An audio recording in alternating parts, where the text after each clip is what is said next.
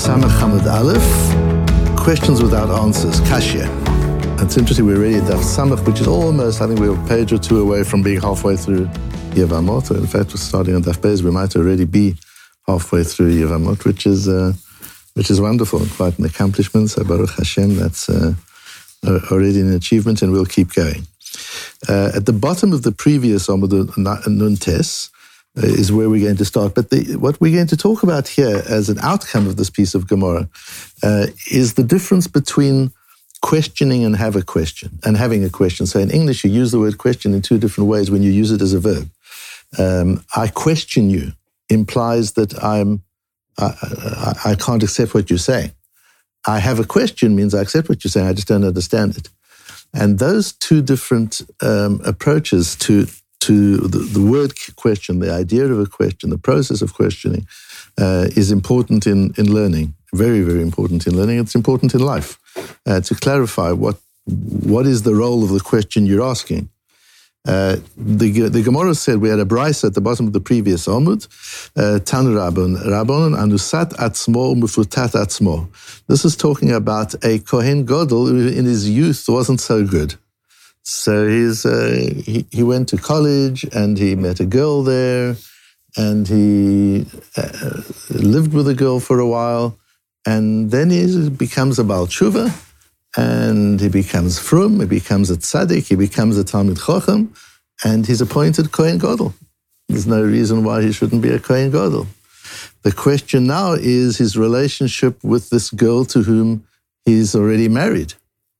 So the psukim that we deal with today are in Parshas Emor, Almana ugrusha v'chalala zona et ele lo yikach. He may not marry, a Kohen Gadol cannot marry a widow. This is from our Parsha this week. The, and, or a grusha, or a divorcee, or a chalala, or zona. Et ele lo yikach. He im betula me amav yikach isha. He may only marry a virgin from his, from his people. In Parshas Mishpatim, we have it on a different topic, we have the Indian of asa If a man seduces a girl, mahor isha, he should marry her. If the father doesn't want the shidduch. There's a knas he must pay her as he would if there were a ksuba. And then in Dvorin Kitetze, we have the din of an, a rapist. Kasef. There's, a, a, a, fine, a knas of chamishim kesef to be paid to the father of the young girl. And he must take her as a wife if, if she wants to. And because he raped her, he may never divorce her. That's interesting that that's the punishment. To be married to somebody that you cannot divorce um, is, is in itself a a punishment. The whole idea of, of gerushin, of, of the potential for divorce, and look how many other religions struggle with that. If a marriage is made in heaven, how can you break it up? But in Torah, if you lock the person into it, that, that's not a marriage either. A person has to know there's a way out, and I choose not to go out. Each day I stay is because I'm choosing to stay. Uh, and the couple choose to be together. Whereas if there's no way out, there's, there's never a choice. But that's the nature of Anusah. What the Gemara is teaching is that's what you're doing when you rape you're removing choice from the girl and from yourself. You're now into something which is, doesn't, doesn't allow you the luxury of choice anymore. What about the girl? She can decide what, what she wants. Um, says so, so, these are the psukim we need in order to understand the Gemara. Um, what now? The question is, he seduced a girl, so she's not a virgin, and and he wants to marry her, or does marry her, but it, but she's only been with him. She hasn't been with another man. He was the one who seduced her. She hasn't been with anybody else. And he's a Kohen Gadol. How does that affect his marriage? So the, the Brisa says, Anusat atzmo mufutat atzmo. If he raped or, and again, these are hard things to understand. The Kohen Gadol raped a girl when, when he was younger. And, uh, but we're, we're dealing with concepts. The fact is, if this were to happen, what would the case be? If this were to happen, that he raped or seduced a girl, and then married, lo yisa, he should not marry her. now he's become a Kohen Gadol, he should not marry. Im nasa, but if he did marry her, nasui. We, we don't require a divorce. If he did marry her, she, he's married, there's nothing, nothing to do.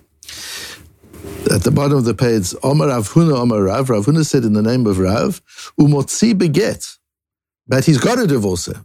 it's true if he if he married her, she's married. That simply means you can't just leave her. You're married, and now you and you're not allowed to be married, and therefore you've got to divorce her with a get, with a proper get. You're fully married, but you need to divorce her. אומר רב אחא בר יעקב, לומר שאין משלם קנס במפותה.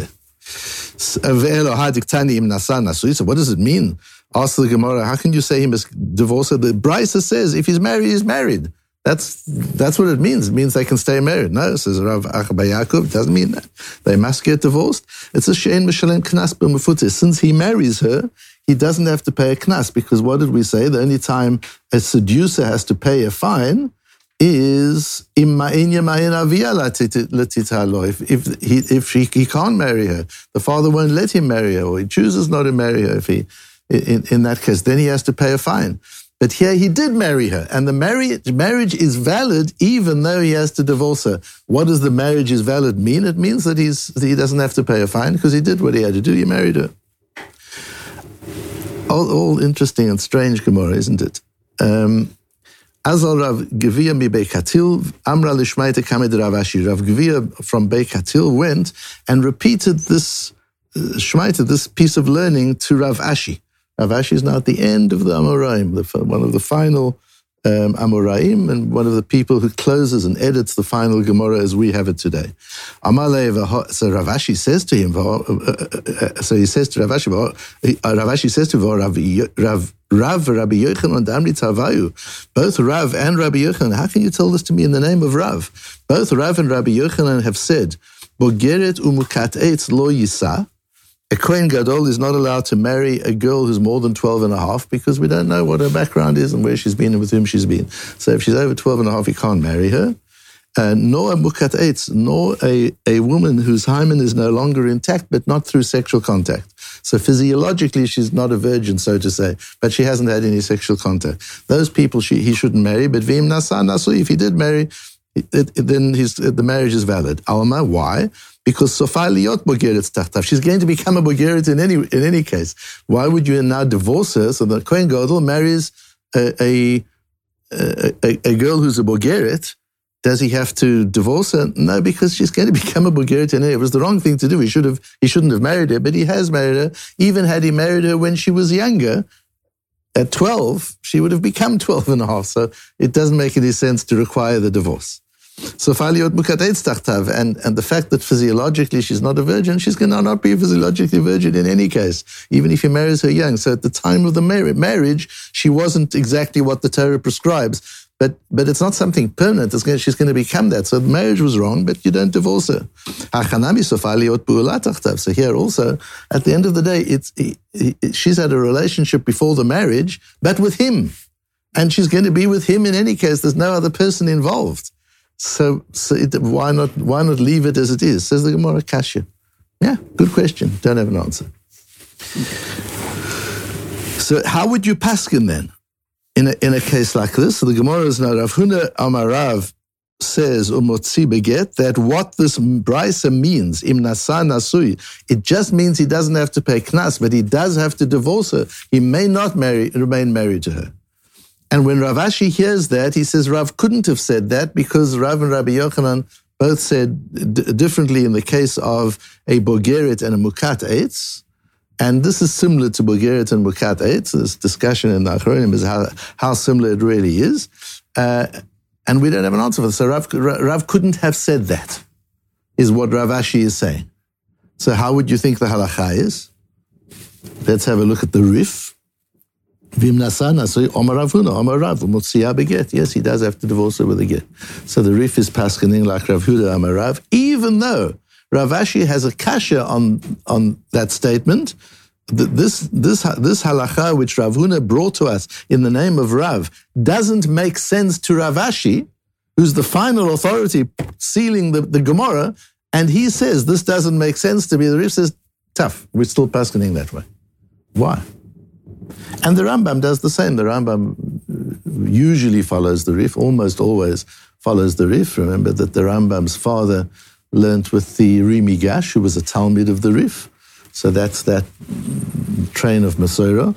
So he regards the uh, the Ri Migash as, as his Rebbe too. He, he learned as a child a little bit with the Ri Migash, and the Ri Migash was the Talmid of the Rif. And so the Rambam also says, Anas nara betula o pitaota. If a Kohen Gadol had uh, seduced a young girl, afilu ansao pitaota kshu Kohen hedyot, even if that happened when he was an ordinary Kohen before he was appointed a Kohen Gadol.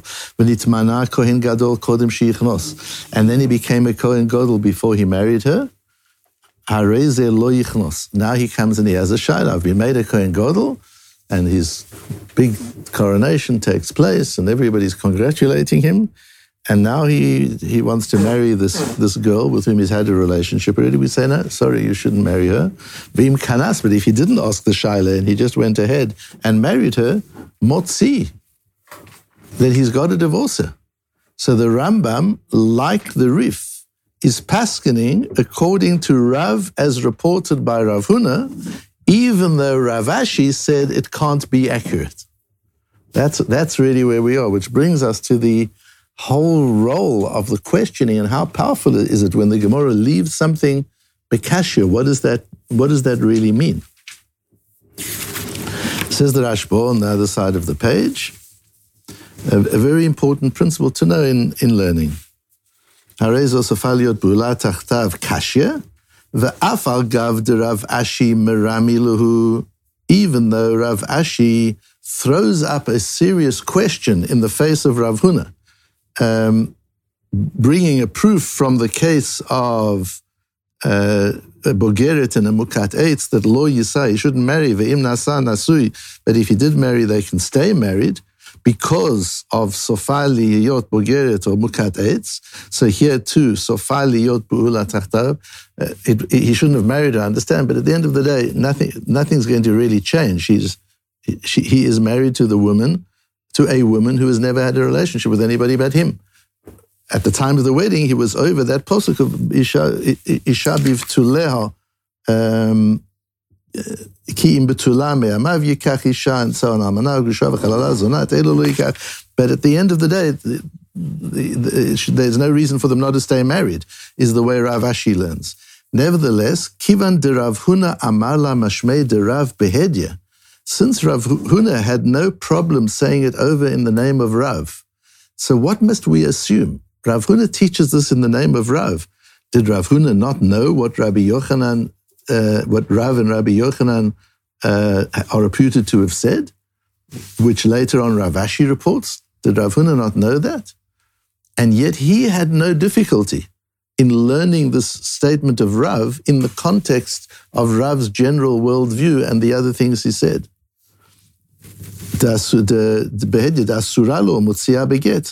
ולא קמה להד רב אשי אלא בקשיא ולא בתיובתא. And Rav Ashi had a kashya, but not a tiyufta.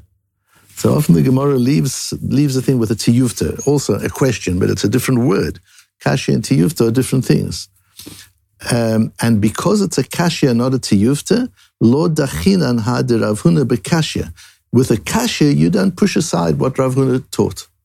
Bekaimelan kavatein, we paskin that way. V'achein pasak Rav Alfasi zal, and that's how the Rif paskins. And it appears to me that that's why he paskins this way. So obviously the Rashbo, learning the Rif, had a problem. Why Rif are you paskining like Rav Huna when we've just shown you that Rav, that Rav couldn't have said what Rav Huna says he said? Answers the Rashbo, because we only had a kashya, we didn't have a tiyufta. That's why the Rif keeps Rav Huna intact and, and keeps him lahalacha and ignores the kasha that Rav Ashi had on him because it's just a kasha, it's not a tiyufta. So from here we see the difference between a kasha and a tiyufta. A tiyufta is when we bring a clear source that the other person, in this case Rav, couldn't have gone against. Now, in our case here, there isn't a, a brighter mufureshit. He's not bringing a clear brighter that says, in the case of marrying somebody whom he had previously seduced, uh, that that he he may he doesn't have to divorce her. The Brisa doesn't say that. We're deducing it from the case of Bogeret and, and. That's a kashya. It's not a tiyufta.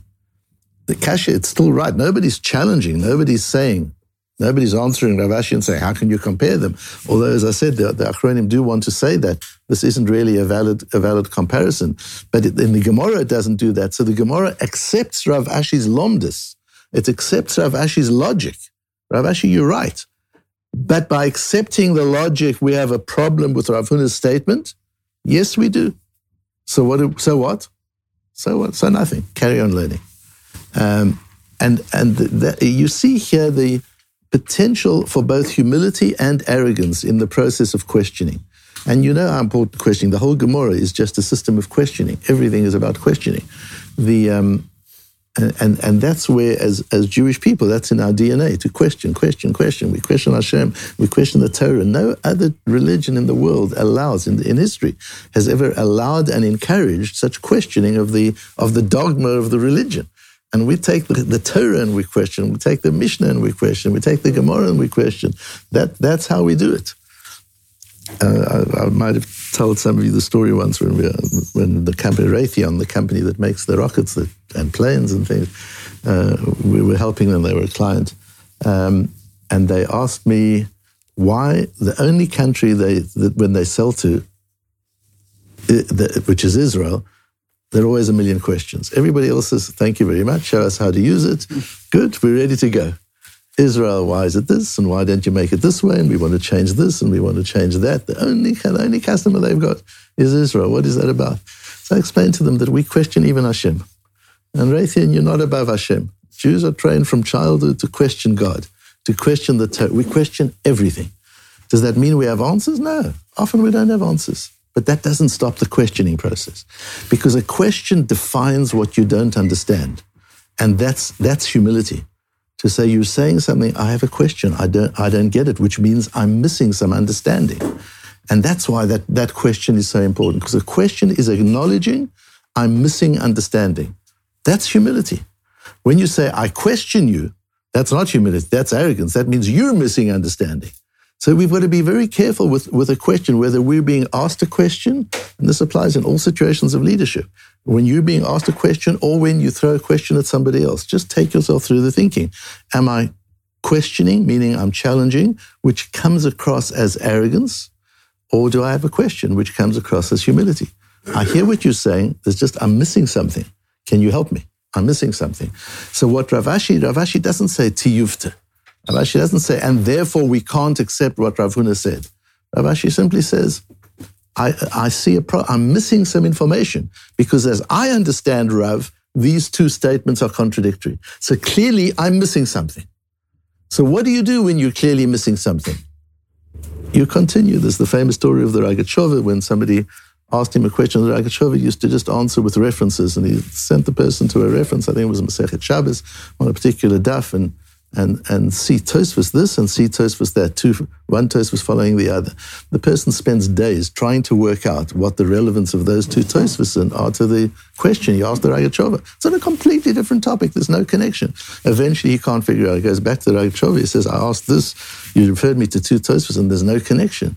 He said, no, all I wanted you to see that at the end of the first Tosfos, he says, he leaves it as a question, a kasha, and he doesn't answer it. And the second, the second Tosfos carries on learning from where you left off. It's okay to have a question and carry on learning. Sometimes you get an answer later on in your life. Sometimes it takes years and years, and sometimes you never get an answer. Questions don't need answers. Questions are just clarification of what it is that I don't understand. Once I've clarified what I don't understand, we very often get to the answer, but not always. And that's different from a tiyufta. A tiyufta is this cannot be right. A kasha is I don't understand how it can be right. And in all cases of questioning, that's how we've got to frame, frame questions in our own mind. Is this a question because it cannot be right? Am I sure? And then I've got to reject it?